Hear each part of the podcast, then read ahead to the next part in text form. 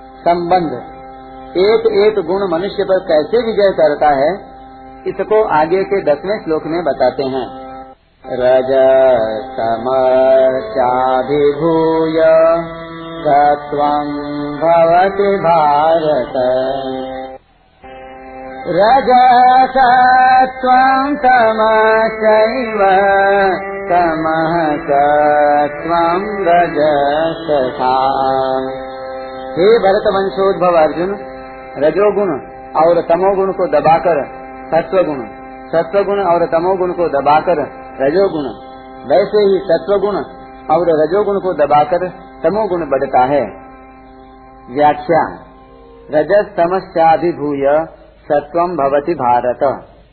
रजोगुण की और तमोगुण की वृत्तियों को दबाकर सत्वगुण बढ़ता है।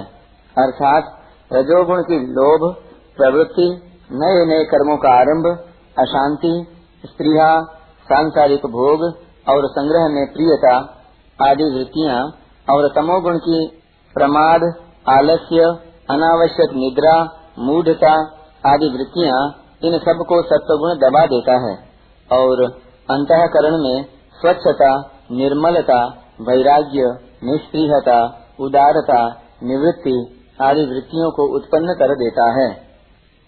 रज सत्वम तमस्व सत्वगुण की और तमोगुण की वृत्तियों को दबाकर रजोगुण बढ़ता है।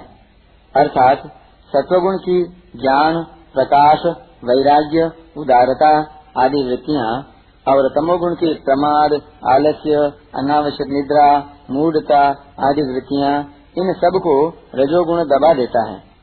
और अंतकरण में लोभ, प्रवृत्ति, आरंभ, अशांति स्त्रिया आदि वृत्तियों को उत्पन्न कर देता है। तमह सत्वम रजस तथा वैसे ही सत्वगुण और रजोगुण को दबाकर तमोगुण बढ़ता है।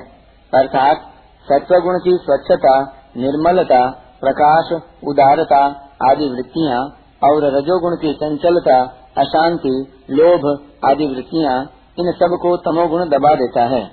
और अंतकरण में प्रमाद, आलस्य अति निद्रा मूढ़ता आदि वृत्तियों को उत्पन्न कर देता है। दो गुणों को दबाकर एक गुण बढ़ता है। बढ़ा हुआ गुण मनुष्य पर विजय करता है और विजय करके मनुष्य को बाँध देता है। परंतु भगवान ने यहाँ छठे से दसवें श्लोक तक उल्टा क्रम दिया है। अर्थात पहले बांधने की बात कही, फिर विजय करना कहा और फिर दो गुणों को दबाकर एक का बढ़ना कहा। ऐसा क्रम देने का तात्पर्य है। पहले भगवान ने दूसरे श्लोक में बताया कि जिन महापुरुषों का प्रकृति से संबंध विच्छेद हो चुका है, वे महासर्ग में भी उत्पन्न नहीं होते और महाप्रलय में भी व्यतीत नहीं होते। कारण कि महासर्ग और महाप्रलय दोनों प्रकृति के संबंध से ही होते हैं। परंतु जो मनुष्य प्रकृति के साथ संबंध जोड़ लेते हैं, उनको प्रकृति जन्य गुण बाँध देते हैं। इस पर स्वाभाविक ही यह प्रश्न होता है कि उन गुणों का स्वरूप क्या है, और वे मनुष्य को किस प्रकार बाँध देते हैं। इसके उत्तर में भगवान ने छठे से आठवें श्लोक तक क्रमशः सत्व, रज और तम तीनों गुणों का स्वरूप और उनके द्वारा जीव को बांधे जाने का प्रकार बताया। इस पर प्रश्न होता है कि बांधने से पहले तीनों गुण क्या करते हैं?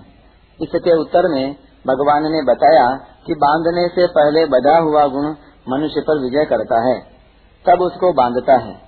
अब प्रश्न होता है कि गुण मनुष्य पर विजय कैसे करता है? इसके उत्तर में भगवान ने कहा कि दो गुणों को दबाकर एक गुण मनुष्य पर विजय करता है। इस प्रकार विचार करने से मालूम होता है कि भगवान ने छठे से दसवें श्लोक तक जो क्रम रखा है, वह ठीक ही है। परिशिष्ट भाव। जो गुण बढ़ता है, उसकी मुख्यता हो जाती है और दूसरे गुणों की गौणता हो जाती है। यह गुणों का स्वभाव है।